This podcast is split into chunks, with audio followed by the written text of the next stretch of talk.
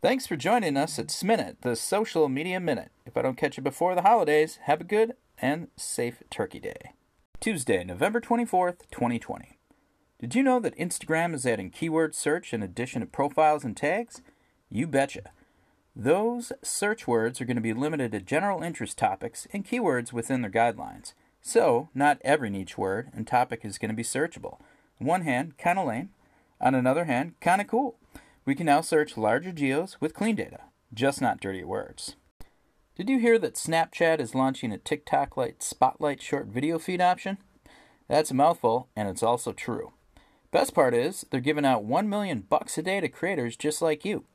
This is a trend I hope we don't quit cold turkey. In my opinion, social networks should pay us. Did you hear that TikTok is launching a holiday playbook for small business? That's right, a holiday toolkit for small businesses. It's in partnership with AdAge.